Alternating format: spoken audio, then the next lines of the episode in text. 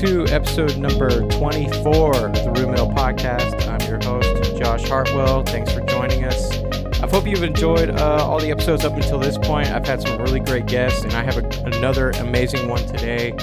Uh, what I would consider a friend of mine, Dr. Alex Stopa. Welcome, Alex. Thanks for having me. It's going to be fun. Oh, yeah, it is going to be fun. Uh, Alex is. Um, uh, I believe we met uh, probably a year and a half ago to two years ago. Um, and uh, when I got to UNLV, at some point, I can't remember the exact moment when we met, but uh, obviously, uh, I had already heard your name before that, though. Um, you're uh, you've made you know quite the reputation throughout the percussion community with all your accomplishments through your arranging, through your composition, um, just overall throughout the community, and everybody you know enjoys your stuff that you put out and you know as a as a percussionist it's really nice to uh right really nice to meet someone who has made it to this point this like thus far. So uh yeah it's a really it's a real honor to have you on. I'm happy to be here. Yeah. And i'll try to live up to your nice glowing description of, my, of me.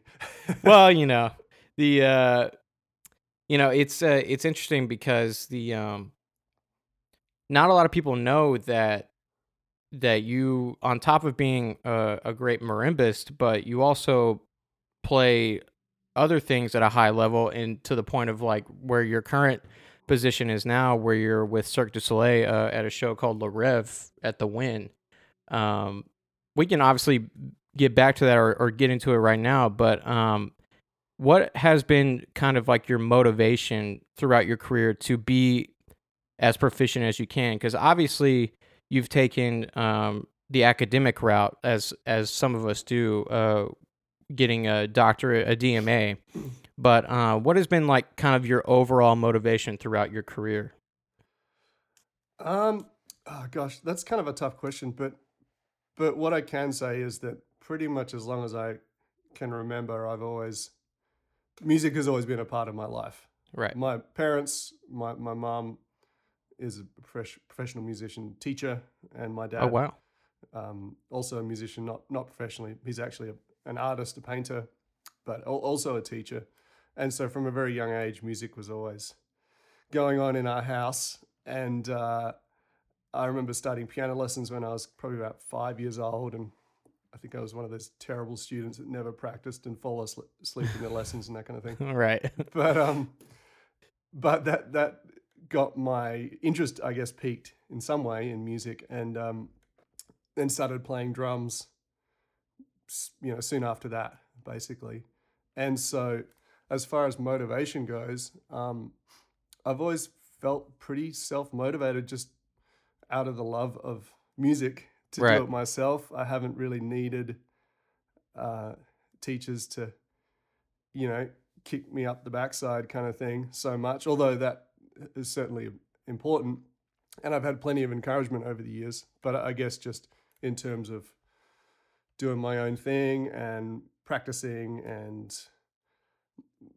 composing, whatever the whatever the case may be, mm-hmm. I've always felt pretty motivated just to kind of do it myself because I love it, and I think that's um that's key in this industry. If you're right. getting into music, whether it's drummer, percussionist, whatever instrument, if you don't love it, then I don't know. It's gonna be tough to hang on to it. Option. Yeah, yeah, because like being a musician is not an easy career path by any stretch, at least from a financial standpoint. Right. You know, so for me, um, I've been lucky that I've been able to make a living um, doing what I love, and so it doesn't seem that much like work.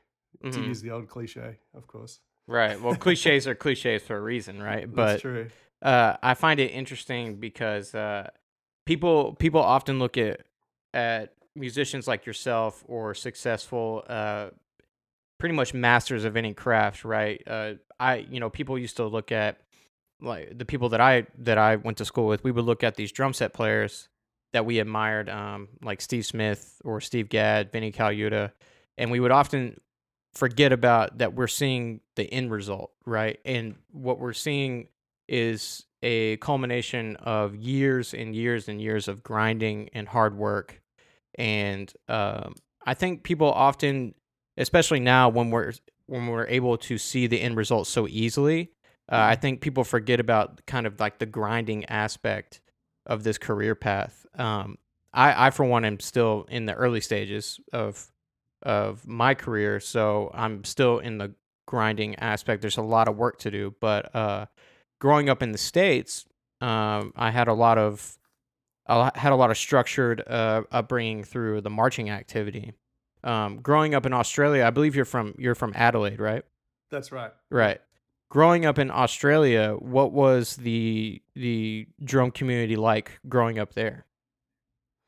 Um, very different for a couple of reasons. First of all, this was pre-internet and uh, you know that kind of thing. So Right. that, I mean, having access to YouTube these days, like you said, the saturation of information hmm is uh, is a blessing and a curse, I guess. For Overwhelming at times, I think most of the time, but yeah, right. Um, so so there's that, of course, the technology aspect, but also Australia is very isolated as well, which is where I grew up. I didn't move to the states until I was 21, and um, so the percussion community over there, very very close knit, kind of small community. I, I guess. Uh, as you find in general, anyway, all over the world, even to this day, the music communities are pretty pretty small and close knit. Everyone kind of knows everyone. right, starting to kind of realize that myself. Yeah, Yeah, it's a good reason not to make any enemies. exactly. know? Yeah. um, but uh, the people that did the big artists that did make it to Australia, like like dr- drum set artists who who did clinic tours or whatever, we only really got the cream of the crop, you know, because Right. it's a long way. It's expensive to travel to Australia, and so you don't just get this large number of of artists who might be very very good that that we get over here in the states, right? You know, you get so and so coming through town to do a clinic at the local university, and if you want to do that in Australia, then you have to first take a 24 hour plane ride and you know that yeah, kind of thing. and you got to get help help from the companies that endorse you, and most of the time it's most of the time it's like uh like Yamaha would have like a tour, right? Or they would they would send over a, just a, a group of of people over there, right? Right yeah. Yeah.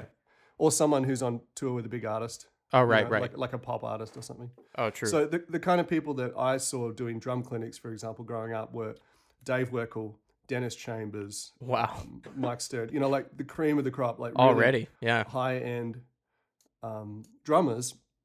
And so in my teenage mind, that was like, okay, well, that's the standard, right? That's what I thought was, was, you know, what you needed to be. Wow, that's I'm not- I'm not actually- comparing myself to, the, to them. that's actually great though, because yeah, I've actually seen just as many bad clinics and workshops as I have good ones. You know, right. And yeah, I mean, we've all seen our fair share of both, right? yeah, but um yeah growing up that was kind of what i was exposed to and then also um recordings right so obviously this was the the age of cassettes and cds and you know that kind of stuff pre-streaming.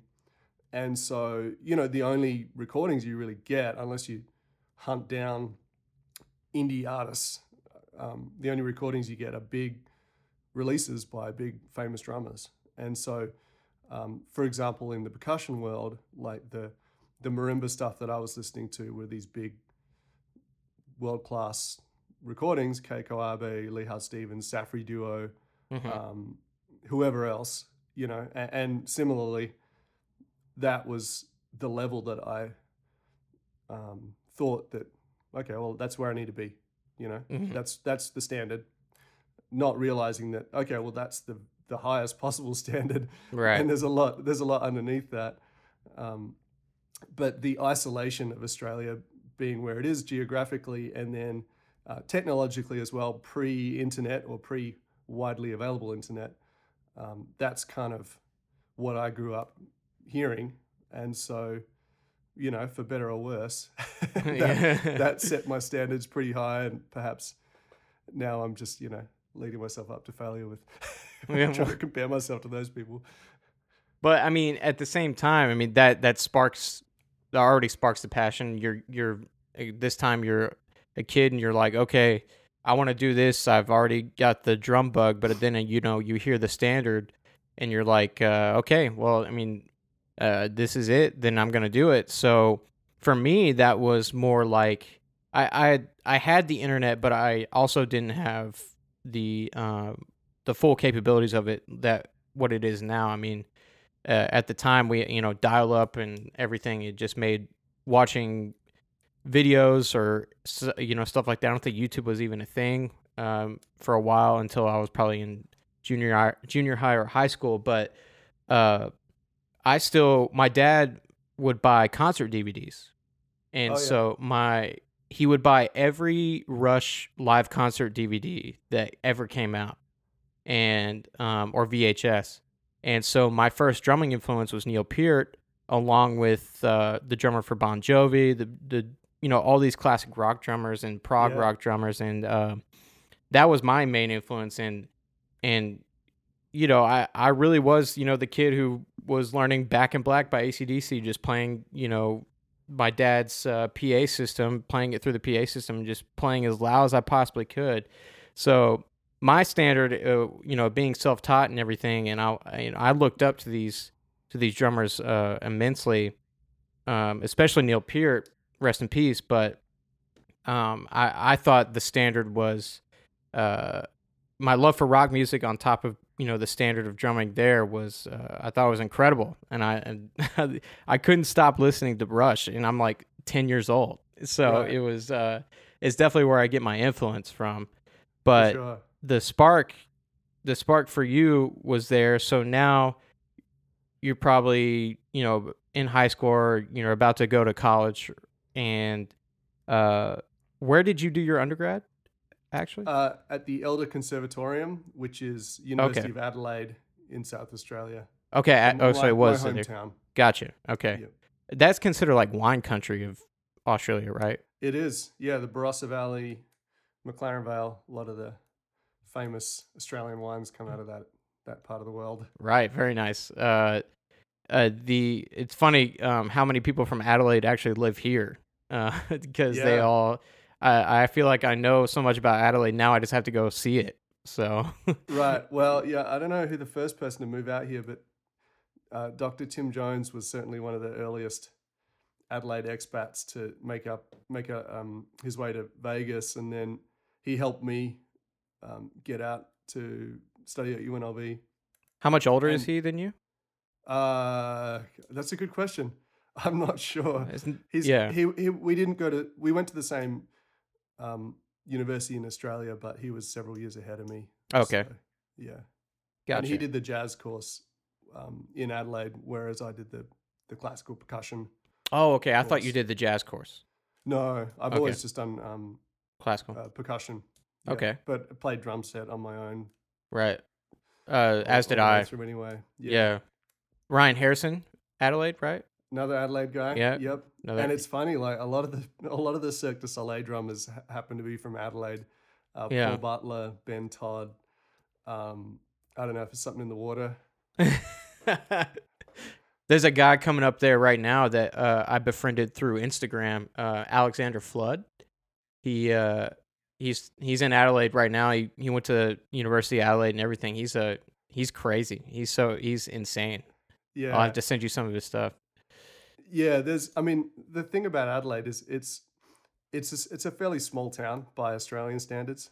Yeah. It's not small. I mean, it's a, mi- a million people. Is it more than now. southeast, right? Uh, no, south. Well, south, almost central. Okay, gotcha. But but I say central as in it's still on the coast, right? In Yeah, the right. Center of Australia, there's really it's not very inhabitable. It's just desert. It's desolate Um, wasteland. Yeah. yeah. But um, yeah, there's there's a really great art scene in Adelaide, and though it's very difficult to make a living as a musician and an artist in Adelaide, which is one of the reasons that I now live in Las Vegas. Mhm. Um, there's we have so many big festivals, arts festivals, um, unique, kind of quirky fringe festivals. Um, and so I, I think that has, a- as well as a really great percussion program and, and music program there.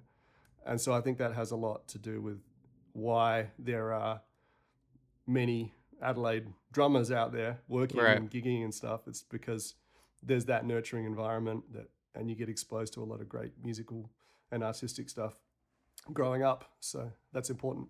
Uh, who was your teacher there? Uh, James Bailey, Okay, Jim Bailey. gotcha. Yeah, so he, in my opinion, one of the greatest percussion professors, well, around. But I've heard the same, in yeah. Australia. I've heard the same. Yeah, amazing teacher. Um, I was really lucky to study with him, and and uh, I think he, you know, instilled in me that that passion and that um, diligence for just working hard and practicing and you know Mhm. doing your thing and sticking sticking to your guns, musically speaking. And um, yeah, so I'm pretty feel pretty grateful that I got to to study with him and Yeah, right. I, I feel the same for for my undergrad professor, who you know, uh, Dr. Lonnie Benoit. He uh, Yeah. he made me realize that it, it was actually a it was more than just hitting something. It was it was a craft. Um, Right. When I started shifting my mindset towards that, that's when I was even more deep into it, even more hooked, which I'm sure you can relate to. But uh, it when it took me a couple years, obviously, when you're 18 and don't know anything, and then one day it just clicked for me, and so I was hooked from from that point on. But uh, I I definitely think in our community, um, if you go the route that that we did, which is the academic higher education route, uh, I, I believe teachers having a good relationship with your teacher and, and respecting the mutual respect for between teacher and student uh, is super important. absolutely, Yeah, yeah, certainly. and uh, I feel like I've heard of you know some horror stories of of people not liking their professor, which ultimately leads them to you know choose a different path, perhaps. But uh, I feel like I've been extremely lucky in the teachers that I've had. Both both my main professors have been um, uh, excellent. I, I have no complaints. It's uh, Yeah. it's I, I but I do consider myself lucky because I know it's not the same for everyone. Right. Well, uh, you know, one of the things I say to all my um, high school students and, and younger kids that I teach who want to go into music as a career and so are, are looking at colleges, I mean, in my opinion, the most important thing is that student teacher relationship. So, you know, I always, if, if possible, I tell my students to go out and take a lesson with, you know, the whatever professor um, they, they want to study with, wherever it happens to be get to know them, you know, learn about the program because, you know, all the academics and stuff, of course, that's an important part of of the music college experience. But let's face it, you're going there if you're going to do a music performance degree.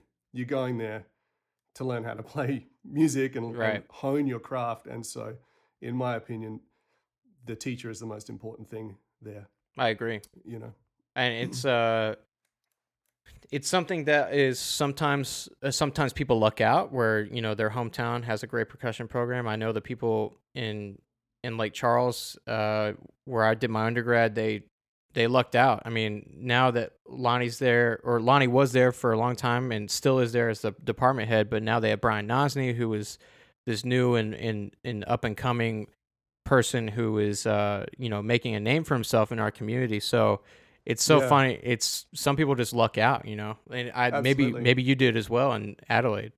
For sure. Yeah, I I was going to say that I fall into that exact same category.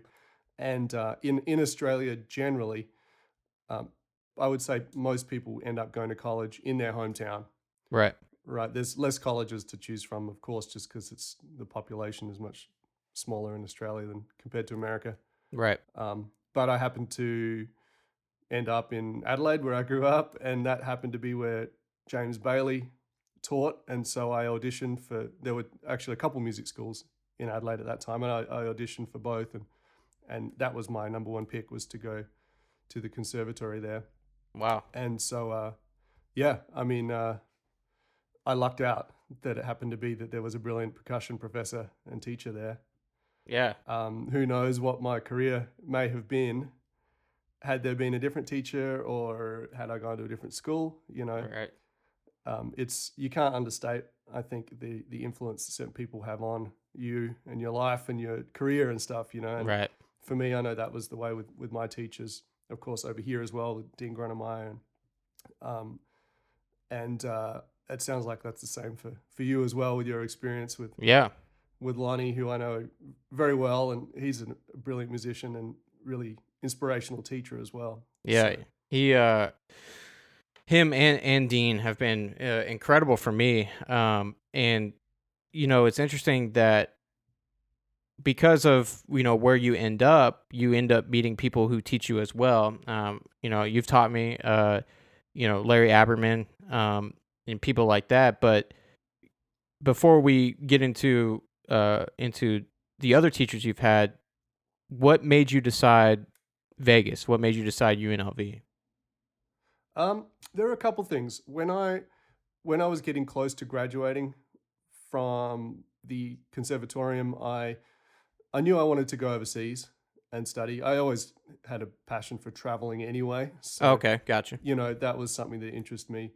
And I, I've always loved jazz. Um, a lot of the artists that I looked up to, uh, American artists, percussionists, drummers, music, musicians, all sorts.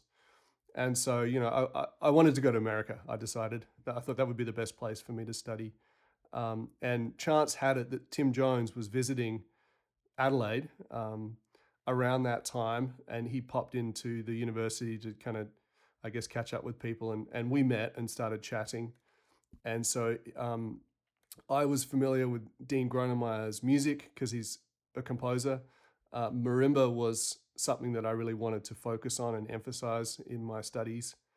And so Tim was kind of the catalyst to get all this happening. He put me in contact with Dean, uh, helped to arrange, um, you know, to help me audition and scholarship money and all that kind of stuff because I was bro- a broke student and couldn't have afforded to study in, in the States. Plus, there's a help. there's a lot more logistics for international students, right? I mean, Absolutely. yeah. yeah. yeah. it's it's a big it's a big process. And Right. uh, you know, the whole applying for visas over here like, you know, for me that was pre 9/11 and with Mhm. everything going on over here now, it, it, I, can, I can imagine it's way way more complicated for students these days than it was. just the stories. I've heard, it's it's insane. You know. Yeah. yeah. And so, yeah, so that's basically kind of how it came about. Um, I was interested in studying in the States. Uh, Tim happened to show up at the right time, really, to, to kind of It all fall, fell into place then. Exactly. Yeah. Yeah. And so, um, yeah, that's the rest is history. As they say. Yeah. The um, so you do your master's and doctorate at UNLV, and during that time, you are. I'm I'm assuming that you're you're taking marimba pretty seriously, right? I mean, is, are you considering making it a virtuosic thing, or you or you just love the instrument and you just wanted to get as good as you possibly could at it? Um, uh, b- both, I guess. I Uh-huh. wasn't quite sure how marimba would would work in terms of um, a career. You know, It's tough. and I think people still struggle with that, though it's becoming a little more of an option. Right. But um, more as as a, a teacher who performs on the side as opposed to like a full time performer. There's only, you know, I mean, Evelyn Glennie really is the only person I can think of who's been able to make a living as a full time performer. You know, Mhm. uh, there's probably others, but she's the one that pops to mind. Um, anyway, marimba, I always loved it. I remember the, from the moment I first heard the instrument, which was back in Adelaide.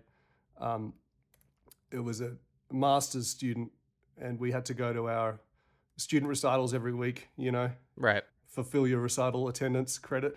Don't miss those days. right. Uh, and I heard, um, I can't remember his name anymore. Uh, I feel bad. Anyway, there was a guy playing variations on Japanese children's songs, and I'd heard marimba before then. Love that piece. Yeah, that's a Keiko Abe composition, and um, I'd never heard marimba played like that before. It like blew my mind. That was the moment I was like, "Oh man, this is awesome! I want to Yeah. do that."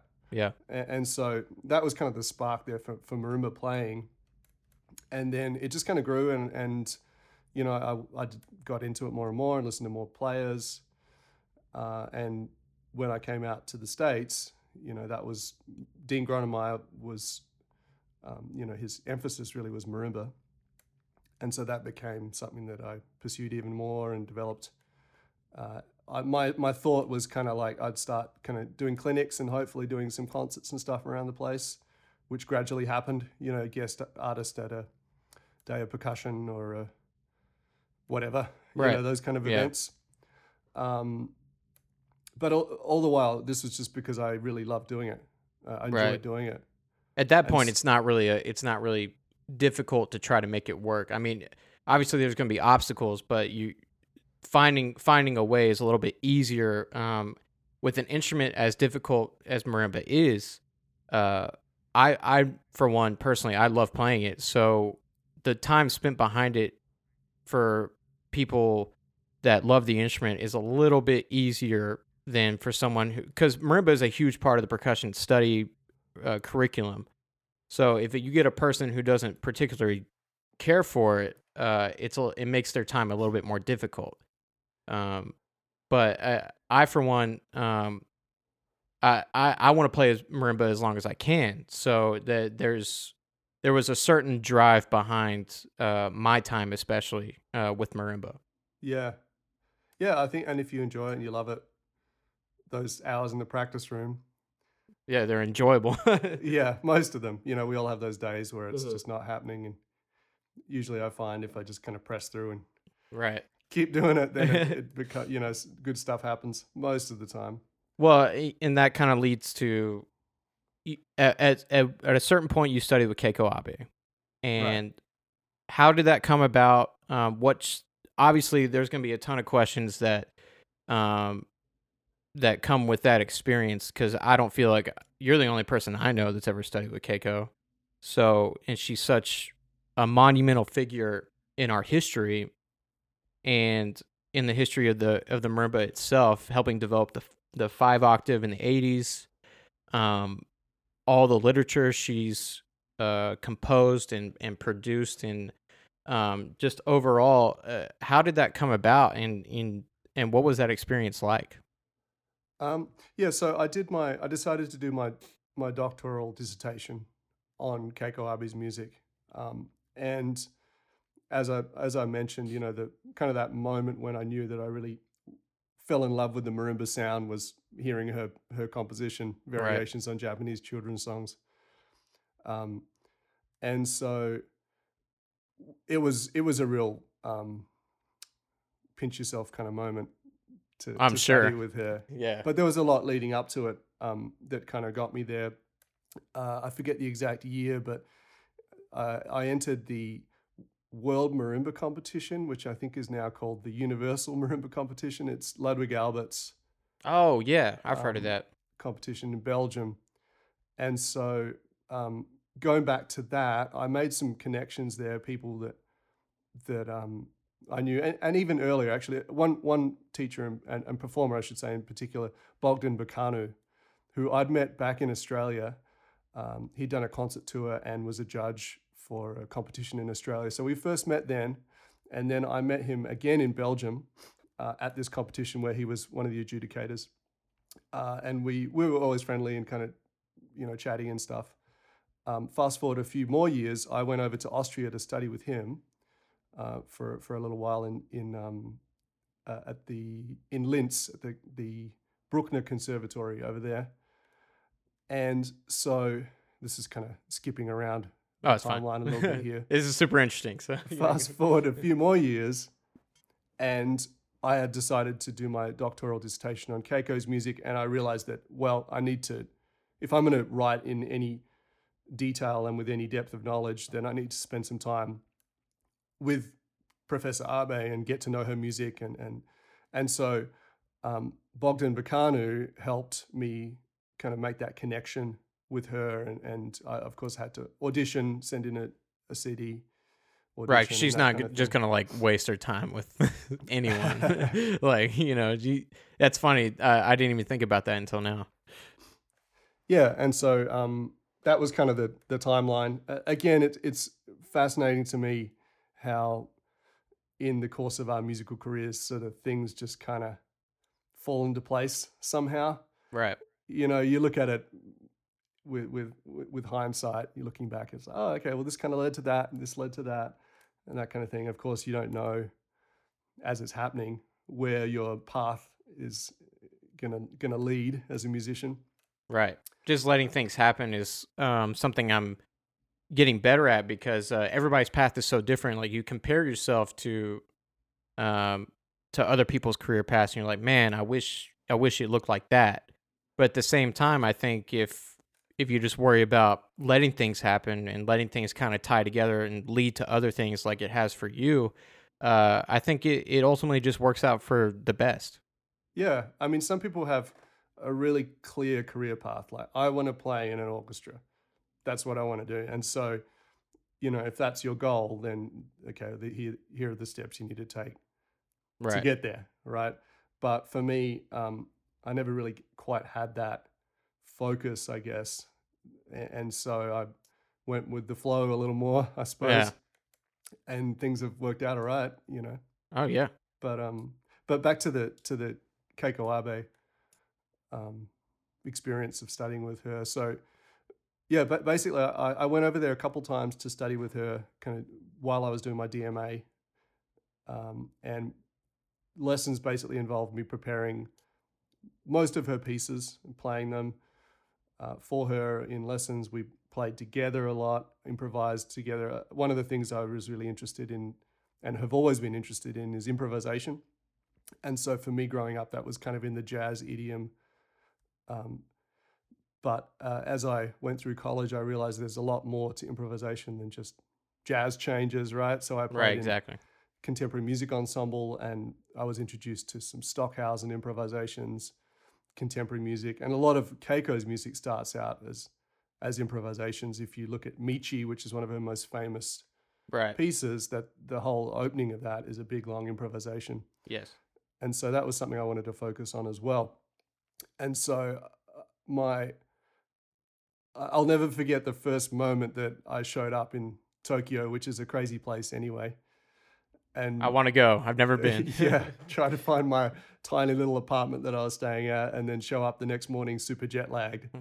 at the school to take a lesson with How long were you there for? legend Keiko. Um, I was there probably all all in all maybe close to three months, spread out over two trips. Wow. Okay. I didn't realize it was that long. Yeah. Yeah, um, I think that's that sounds about right. But um, yeah, so the the first time I showed up at the school, and she's like, okay, well, she's really soft spoken and lovely. Um, she's like, what are you going to play for me? And I, and I decided to play Memories uh, of the Seashore because I'd just gotten off a 24 hour plane ride and my chops weren't feeling that great at that Right. point. so Yeah. that's doesn't need good- as much technique. yeah. It's a good piece to start out with. Yeah. Yeah. And so I remember play, starting to play that and just sort of, you know, as you're performing the things that go through your mind, I'm thinking, oh my God, Keiko Abe is like sitting right there and I'm playing her piece in front of her, you know. I can't even Um, imagine. I, I don't know how I would act in that in that aspect. it was it was super cool. Uh, I mean, and and I, I performed, I played the piece for her and and it went, it went fine, you know. And then she's like, okay, let's play together. And so then we, there's two marimbas there, and she just improvised along with me playing the same piece. And it was just like, I don't know. I used, I grew up surfing, and this is Oh, okay. far fetched analogy here, but if you've ever been surfing, you you feel the sensation when the wave just kind of picks you up, and it's kind of like out of your control, and you just kind of hold on. And uh, for me, that's the way it felt playing duets with her. It was like, here we go. Like I'm gonna hold on and just kind of let this wave of musicianship Just let it happen. pick me up. Yeah. And You're part of an elite group. Then uh, I I can't even imagine. I, there there cannot be a large group of people that have been able to play duets with Keiko Abe. Well, yeah, I mean, I, I don't know. It's playing music as, let me start that again. Playing music together with her is a big part of her teaching process. Okay. Like all the students, you know, they'll prepare solos, of course, um, but a lot of the the learning process was playing with her.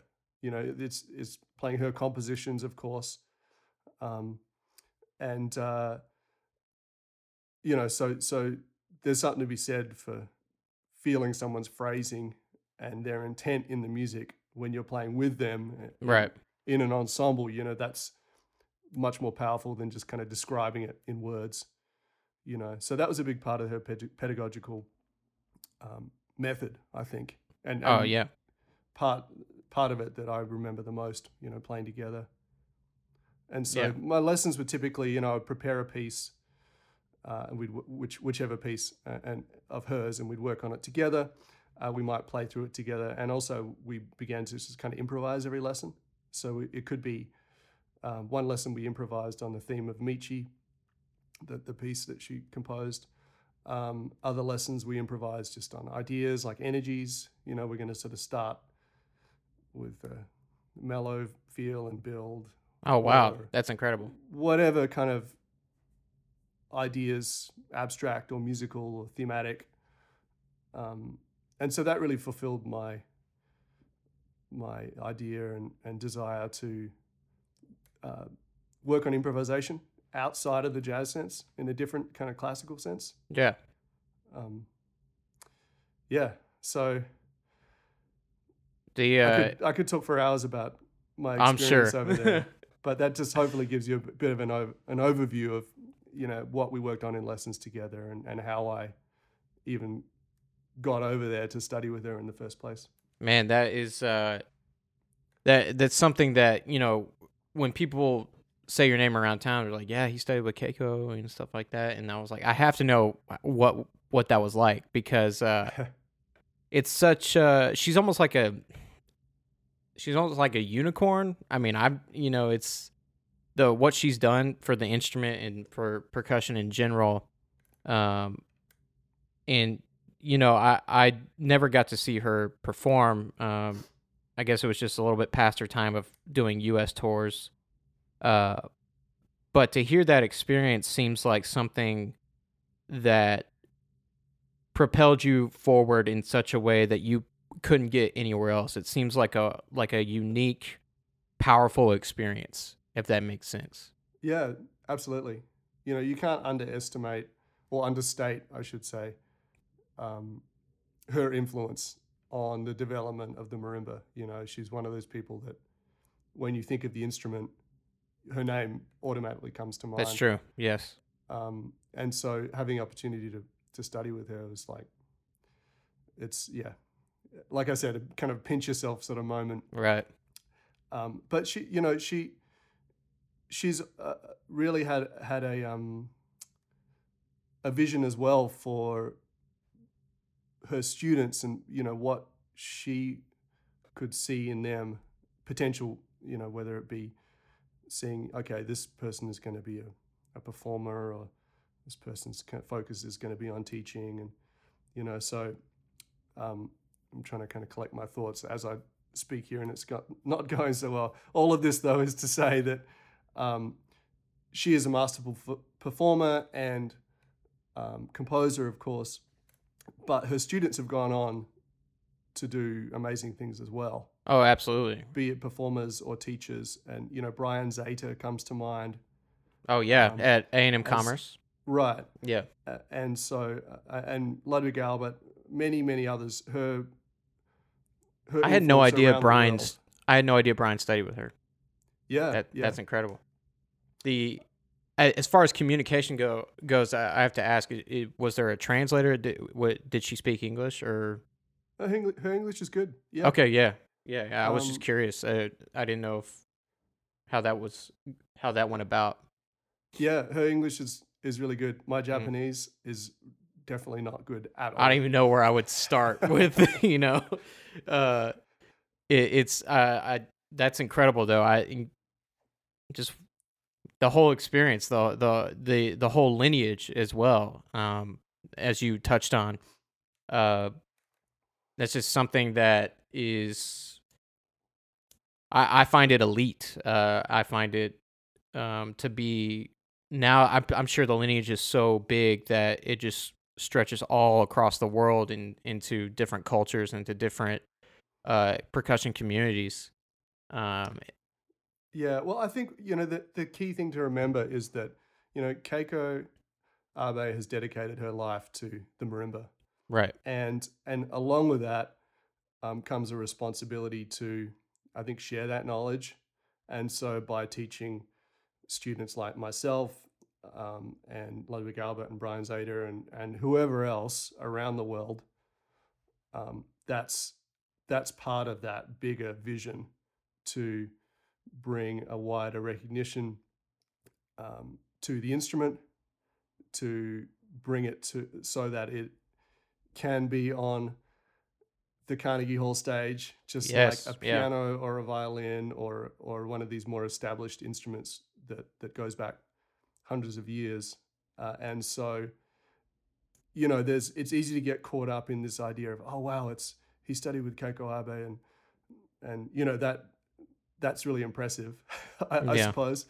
But um, I think it's important to to look at it in the context of her um, sharing her knowledge with students, so that I can share that knowledge with my students, so on and so forth, and so that we can keep um, building the prestige and the understanding and the appreciation for this instrument marimba, which is very very young, you know, relatively speaking. Relatively, The- yes, The yeah. modern version of it, of course, the traditional version is Yeah. very very old. Yes. Um, and so that's that's the way I like to look at it personally. I feel privileged that I got to study with her, um, but I understand that you know that was part of her giving to the next generation of percussionists to Which is- on what she's established.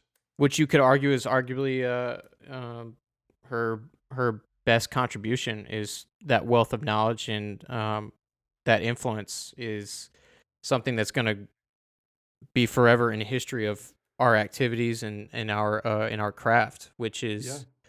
I'm sure you know when you when you were done with that experience, you probably came back and you're you're riding on this high of all this musical um, teaching and, and this development throughout your time there with her, um, which eventually you know I'm sure you know I'm sure your your your document was a breeze after that because you know it's uh in, in a sense of you know your the passion for it was I'm sure at an all time high, but you finished your DMA at UNLV under Dean, and uh, from from I guess that point, you're like, okay, there goes five years, six years of of school uh, and development. So now what am I what am I going to do now? So what was what was kind of your mindset going into the the post uh, graduation life?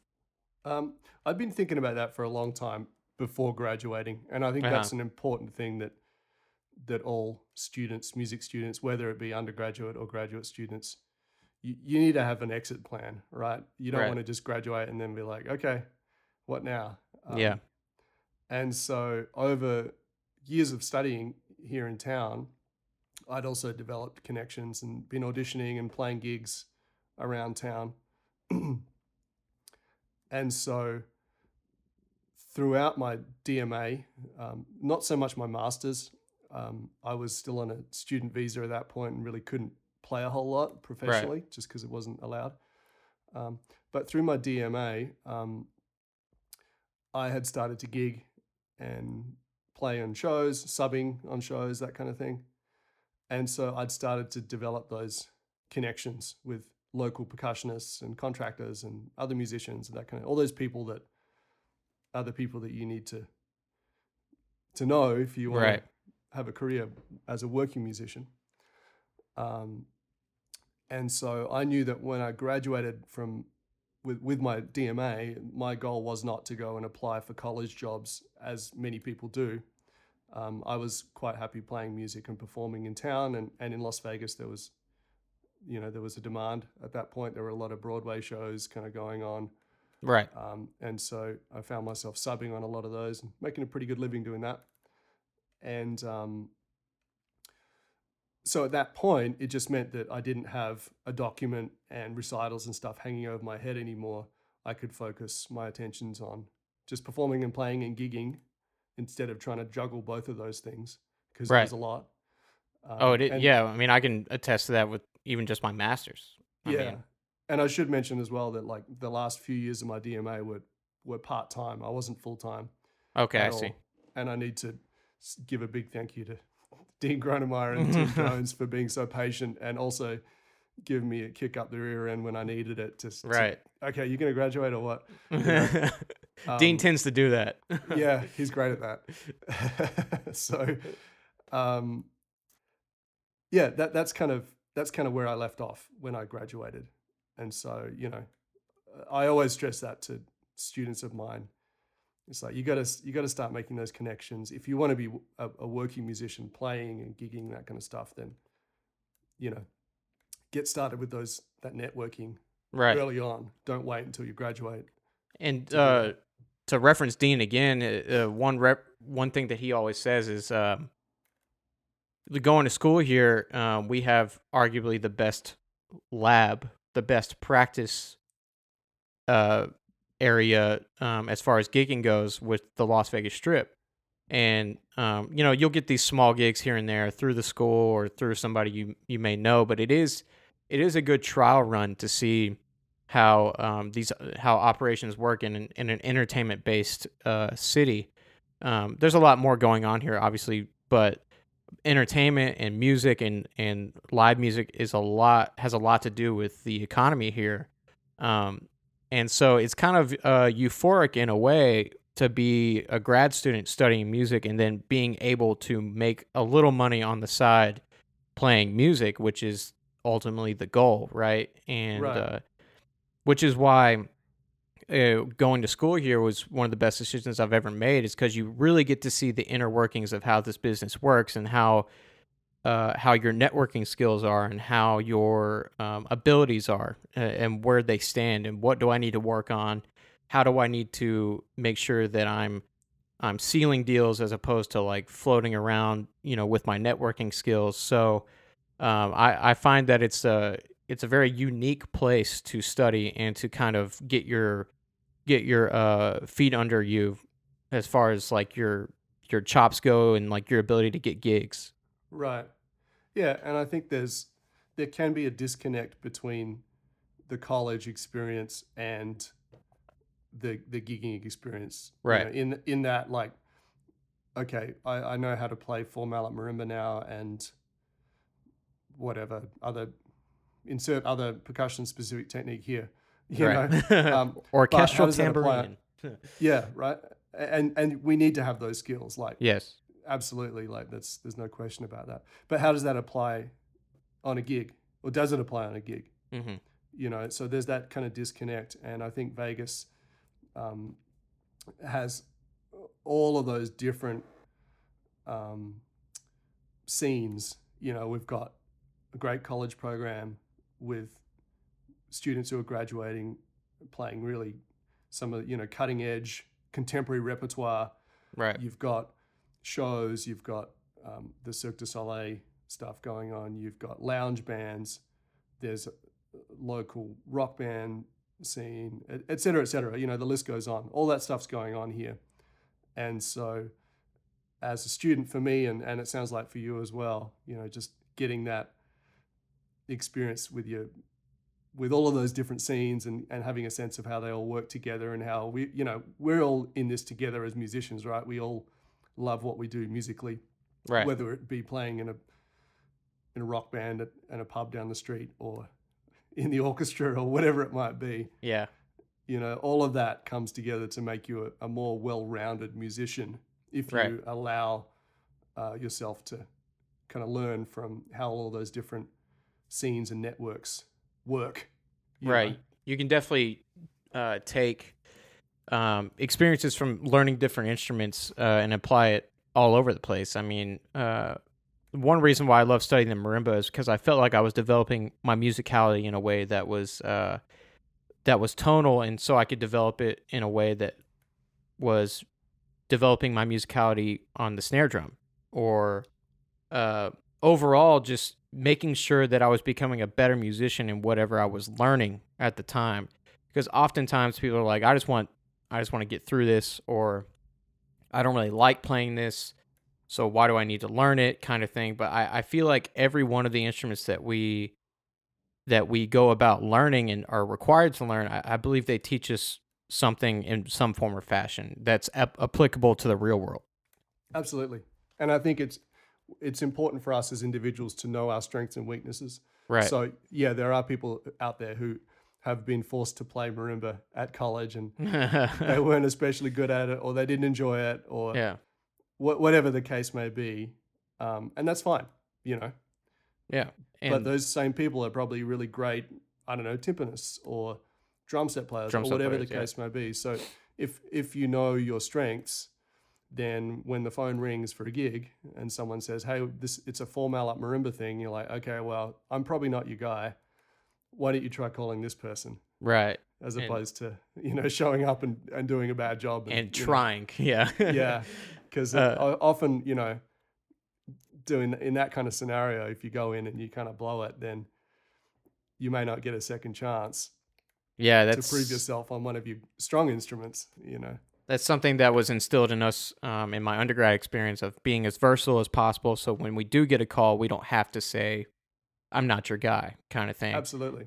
and that's extremely hard to do because you know being you know uh i don't know what the saying is but being a master of nothing but like kind of just being great at at a bunch of different things will will definitely land you more work Yeah, uh, but you know i i feel like striving for, to be masterful at all the things that we play is uh will lead to even greater opportunities obviously but um which I guess the culmination and and the end result, not necessarily the end result, but uh, probably the bigger gigs that you've gotten have been a result of taking everything seriously and taking everything with uh, a, a lot of detail in their development, which eventually lands you with you know with Cirque du Soleil, and you played at a show before Le Reve, right? There was an, there was another show that you were a part of. Yeah. I started out uh, as a sub drummer on Zarkana, which was Mhm. a show that played. It was a touring show that ended up um, at the Aria Casino here. Mhm. Uh, it took the place of the Elvis show, which which closed down. oh, okay. and so I started out as um, a sub drummer on that. The the drummer, uh, Jacuba Griffin was the, was was the drummer for that. He was out for an extended period, and so they brought me in to to fill in for him. Um, What a crazy experience. it's awesome. yeah, I mean, it was it was. It's it's the the way those shows work is very different to anything I'd experienced before. Like it was, it's not like a Broadway show where all the music was written out and you go and you learn your part. You know, um, it's for me. I just was handed a recording of this is how the show goes. Learn it. Wow. Um, a lot of shows have books, right? What's that? A lot of shows have written out books, right? Yeah, I mean, most of the Broadway shows do. Yeah. all of the Broadway shows, really. I should, I should Yeah. say, do like it's composer and orchestrator, and and you know, this is what you play. There might be room for improvisation here or there, Right. but typically the the way Cirque du Soleil works is there's a creation process where everyone's involved um, in rehearsing all day, you know, all night together, and and the music comes together um, symbiotically with the the act on stage. Oh, okay, Right. I see. So coming in after the fact and learning the drum parts seemed kind of like uh, it can seem like completely like random. Like, why is he doing an accent here hmm in the middle of in this really weird phrasing? But it's, it's because there's something happening on stage Yes. Yeah. that you're catching, like a, a an a acrobatic trick, a trick or something like that, right? Specialty act. Yeah. Yeah, and so the the process of learning that was very very different, uh, and it was difficult because Jacuba wasn't around there to show me and explain the stuff. I was just given a recording and and learn it, and along with all that, you're having to go through. Uh, Cirque is a big company, and you have to go through a um, integration kind of process they call it. You know, so you got to go and sign this paperwork, and then go to get your wardrobe fittings because we were on stage in costumes. Then you got to learn how you, how to do your makeup and Wow. et cetera, et cetera, right? So all of this is going on, and you're like, hey, can I just like go home and practice? And Yeah, yeah. like, no, you can't. You have to be here doing this. So- Unreal.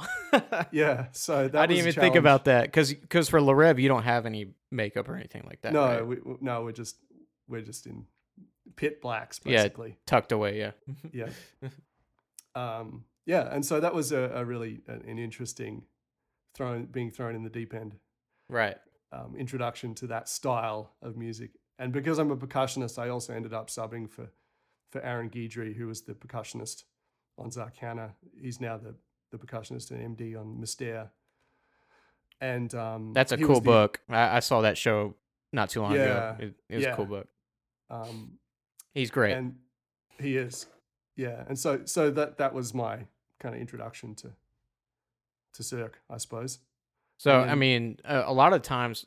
Sorry to interrupt, but a, a lot of times, like, uh, if somebody was being groomed to be a sub, a lot of times you would like maybe sit in a couple shows for not necessarily for Cirque, but I, I know for one show that I was going to possibly be a sub for, he was like, uh, the guy that I was going to sub for was like, yeah, I'll just have you come in and watch four or five shows and see how how it operates. Was that like that for you, or were you just kind of thrown into it?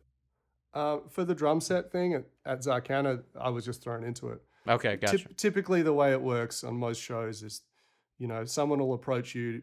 They'll say, "Hey, would you be interested in subbing for me? I'm gonna out, I'm gonna be out of town on these these dates. Here's the book, and they'll give you the music for the show, and probably a recording if there is one. Right. Sometimes there won't be a recording because of copyright reasons or whatever. I see. And then you'll learn the book on your own time. And they'll say, hey, why don't you come in and audit the show? Like, watch a couple of times, just get a sense of how it all works, look Mhm. at the setup, the instruments, you know, because another thing to remember when you're subbing is you're playing on other someone else's setup. oh, right, so- right. You know, um, if you set up your drum set in a weird way, or if you're if you're um, the person you're subbing for does, then that's a whole other like challenge. You know, Right.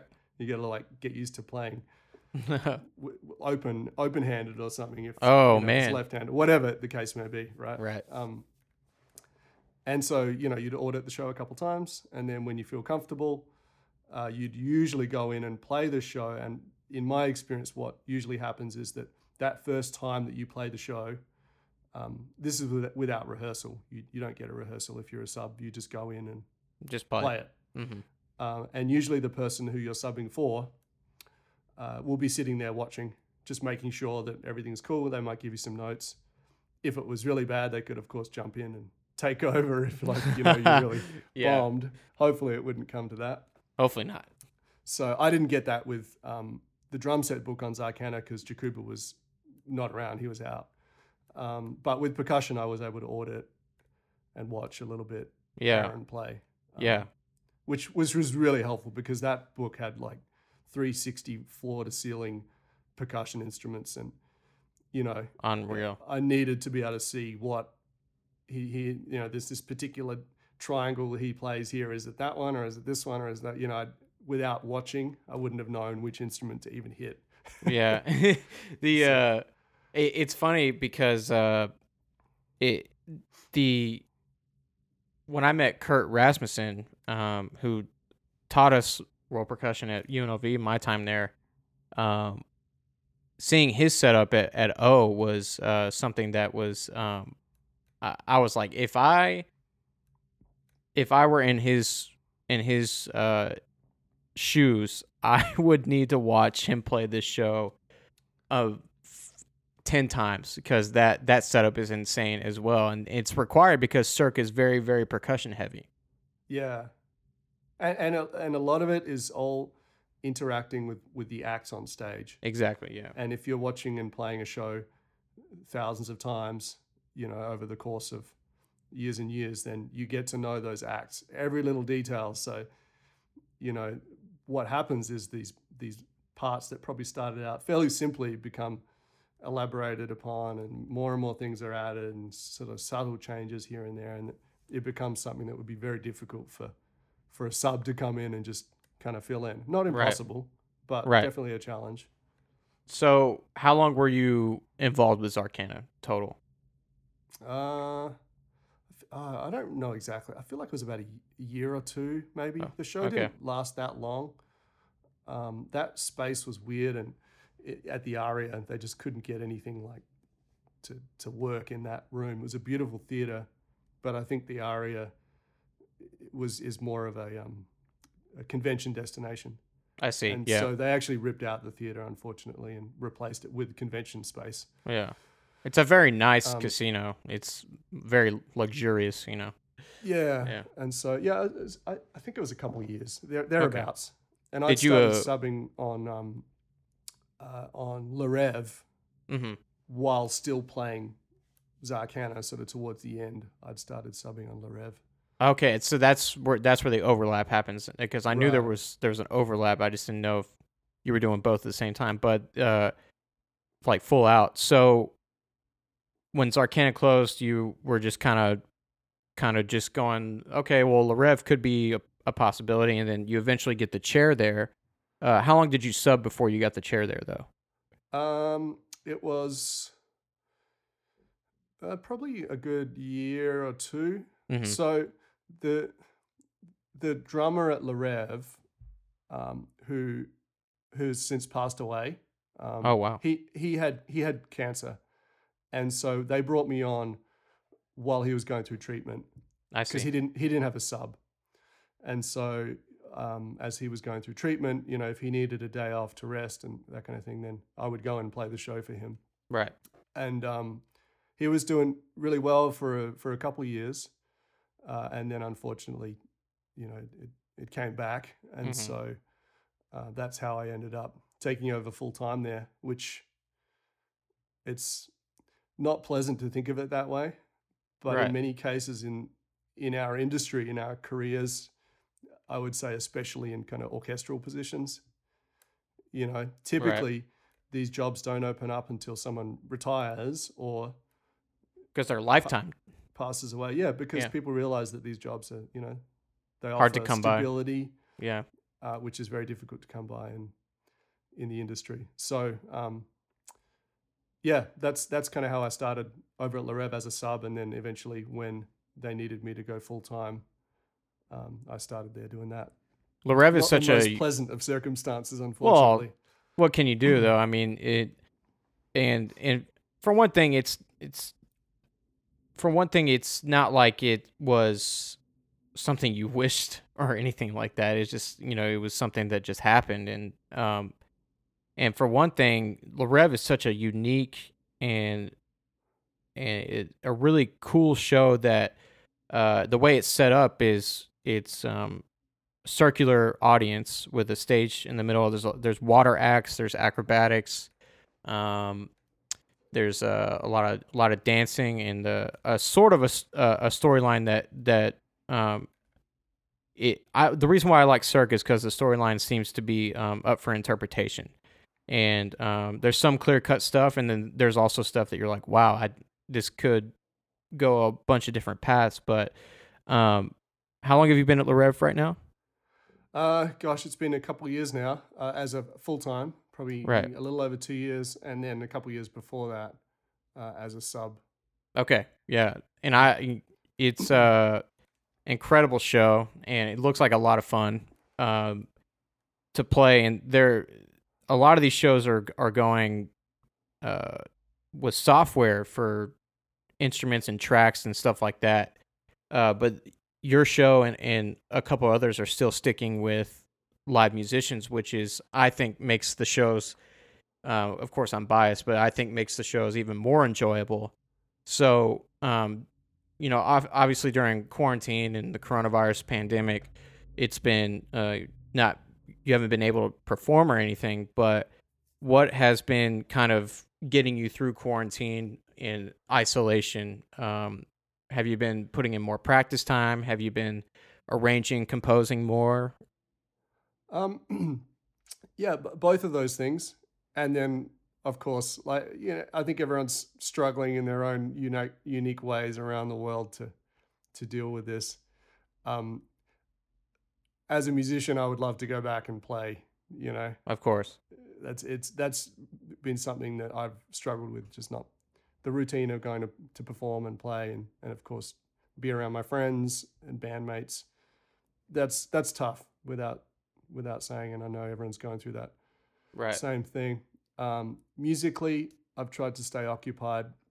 First couple of weeks was just really weird. and I think probably everyone was the same.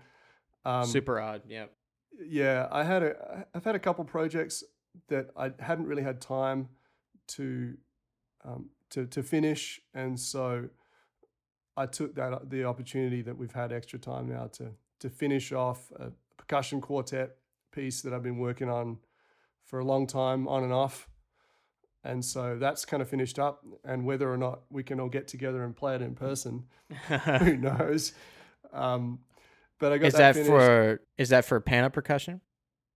Uh, yeah, the original idea was for to perform it or record it with my group Pana Yeah. Percussion. I was going to have those guys all come out here and we'd we'd record it in Vegas. Right. Uh, I don't know if that's going to happen this year or if it's going to have to wait. Um, so that, and then a couple other composition things, you know, just sort of random stuff that I've been working on. Um, some recording projects for a friend of mine who has me do drums and percussion tracks for him. I've done a few of those things. Was that the same guy I Um, met that one time? Um, The studio at. UNLV, pianist. Oh right, yeah, yeah, yeah. Yeah, Robbie yeah. Wingfield. That Yeah, that was awesome. He uh, Alex let me sit in um, on a session a couple times and uh, to see how he operated. He operated his sessions. How everybody was operating within that was really that was really cool. Yeah, so I've done a lot of stuff for him. I have a, a pretty decent recording setup at home, and so we don't Right. need to have access to a recording studio, and I can just send him drum tracks or percussion stuff, which sounds way way better than loops, you know, which is Oh, the other exactly. option really at the Yeah. moment without having access to studios. Um, and then just trying to keep my chops up. Like that's that's one thing. Like I love the Tommy. I'm going to get, do a plug for Tommy Igoe's Great Hands for a Lifetime. I've heard good things about that book. Um, I do that every day. It's Yeah. really great, and it's just a practice pad workout. It can be as long or as short as you want. Just kind of goes through the rudiments, keeps your hands feeling good. Um, I'm gonna so get, I I'm gonna have to do get that every book. day.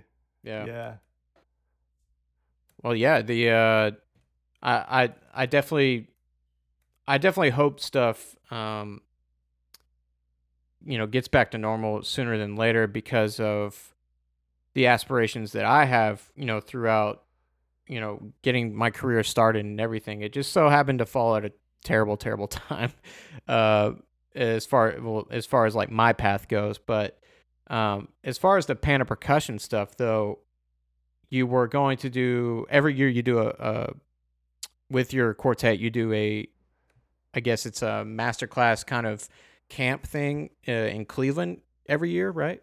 yeah. So every July we do. It's it's actually in Medina, which is a little town outside of Cleveland, but it's in that general vicinity. Okay.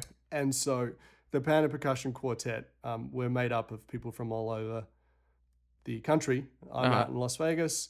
Ryan Louie um, is in, in Medina in the Cleveland area. Eliseo Rael uh, is in Pittsburgh. He teaches at Duquesne. Uh, and Jeff Kroll is in Wisconsin. He teaches at University of Wisconsin Eau Claire. Okay. And so we all we all come together um, in the Cleveland area every summer and teach a camp which is for middle school, high school, kind of pre-college students. And we usually have like 40 to 50 students coming in. wow. It's very hands-on and students can choose to do a couple of focus groups if they want to do marching or if they want to do marimba or timpani, whatever the case may be. Right. And so the, the unique thing about the group is that we all have our, um, I guess, areas of specialty. Yes. And so students have an opportunity to like, to, to learn all the orchestral rep from Eliseo, who plays with Pittsburgh Symphony regularly, for example. You know, or if they wanted to focus on marimba, Keiko Abe stuff, then of course I'm there to to work with them on that kind of stuff. right. And so this year, obviously, we're not able to do it in person, so it's it's going online. And so I'm just going to do a shameless plug here and say that students might want to sign up. There's still a couple more weeks. It's it's running uh, middle schools from July 1st and 2nd, and high school runs from uh, July 6th through 10th, I believe. And so it's all going to be online, same format. There'll be clinics and master classes in the various kind of focus groups Right. that kind of thing. And people can take private lessons as well if they want. There'll be opportunity to do that uh, over Zoom. So Awesome. yeah, so my shameless plug is over now for that. No, it's cool. you you can plug whatever. It's uh it's um it's funny because uh because I I I, I tend to just let people plug whatever they want because uh, it. I mean, it's not like I have a huge reach right now, but um, I'm hoping that one day it gets big enough to where like when people plug stuff, it actually uh, makes a huge difference. But the Yeah. the um, well, a couple just a couple more things. The when you started the, I don't know if you it was you who started Pana or not, but operating from different parts of the country, each member is in a different part of the country. How does that? How do you go about doing that? Do you guys meet up every week or so? Um, how I'm I'm sure you plan out further out than people would think. Yeah, that's a real challenge. I mean, it, it, it certainly is. So Ryan and I were the people who started the group. Uh, I met Ryan on a day of percussion years and years ago. Um, we played a quartet uh, piece. I was the marimba artist for this. I think it was the South Dakota Day of Percussion. Oh wow! Actually, with with a Stephen Tobin was the oh, when he was up there still. yep, yeah. uh, another UNLV alumni. Yes. So he invited me out. I was a marimba clinician. Ryan was the timpani clinician, and and they did like a a, a, uh percussion ensemble kind of grand finale sort of thing for the for the evening concert. I and see. so Ryan and I met, and we had a great time playing music together. And we said, hey, why, why don't we try to get a percussion group started? And so it kind of started from that. Ended up with our current lineup, um, and so we have to choose our repertoire in w- w- with the thought in mind that we're not going to have a weekly practice time like if we were all living in the same city Right. right which is a it's a bit of a drag you know it'd be great to get together every week and, and rehearse and play and and that develops a, a certain level of ensemble that you cannot have any other way right Right. uh, and so instead, we have our camp every summer. Um, and we get that week together. We're teaching, of course, but then we can rehearse in the evenings and kind of work on new repertoire, that kind of stuff. And then um, in recent years, I've been trying to get these guys out to Vegas to, to do a recording session. And so we'll have some rehearsal days leading up to that. Um, that's kind of the way it has to work from Yeah. opposite sides of the country. I'm sure. Um, and then, of course, when we've done residencies at colleges uh, around the place, then you know we've had opportunities to rehearse. So it's kind of sporadic, but uh, the repertoire we choose, we can do, uh, we can get it prepared with minimal rehearsal, and then we, when we do want to do more involved works, then we kind of spread out that rehearsal and over, you know, the, the few times that we might meet Right. in the course of a year. Yeah.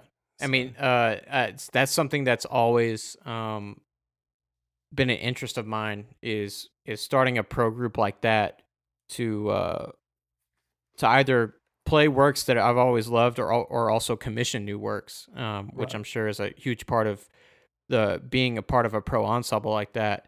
Um, I talked to the Clocks in Motion people who were um, who came into UNLV this past semester before everything got shut down, and uh, that was the the main thing that that inspired me was the commissioning of new works and catering to what the ideas that you have through a composer.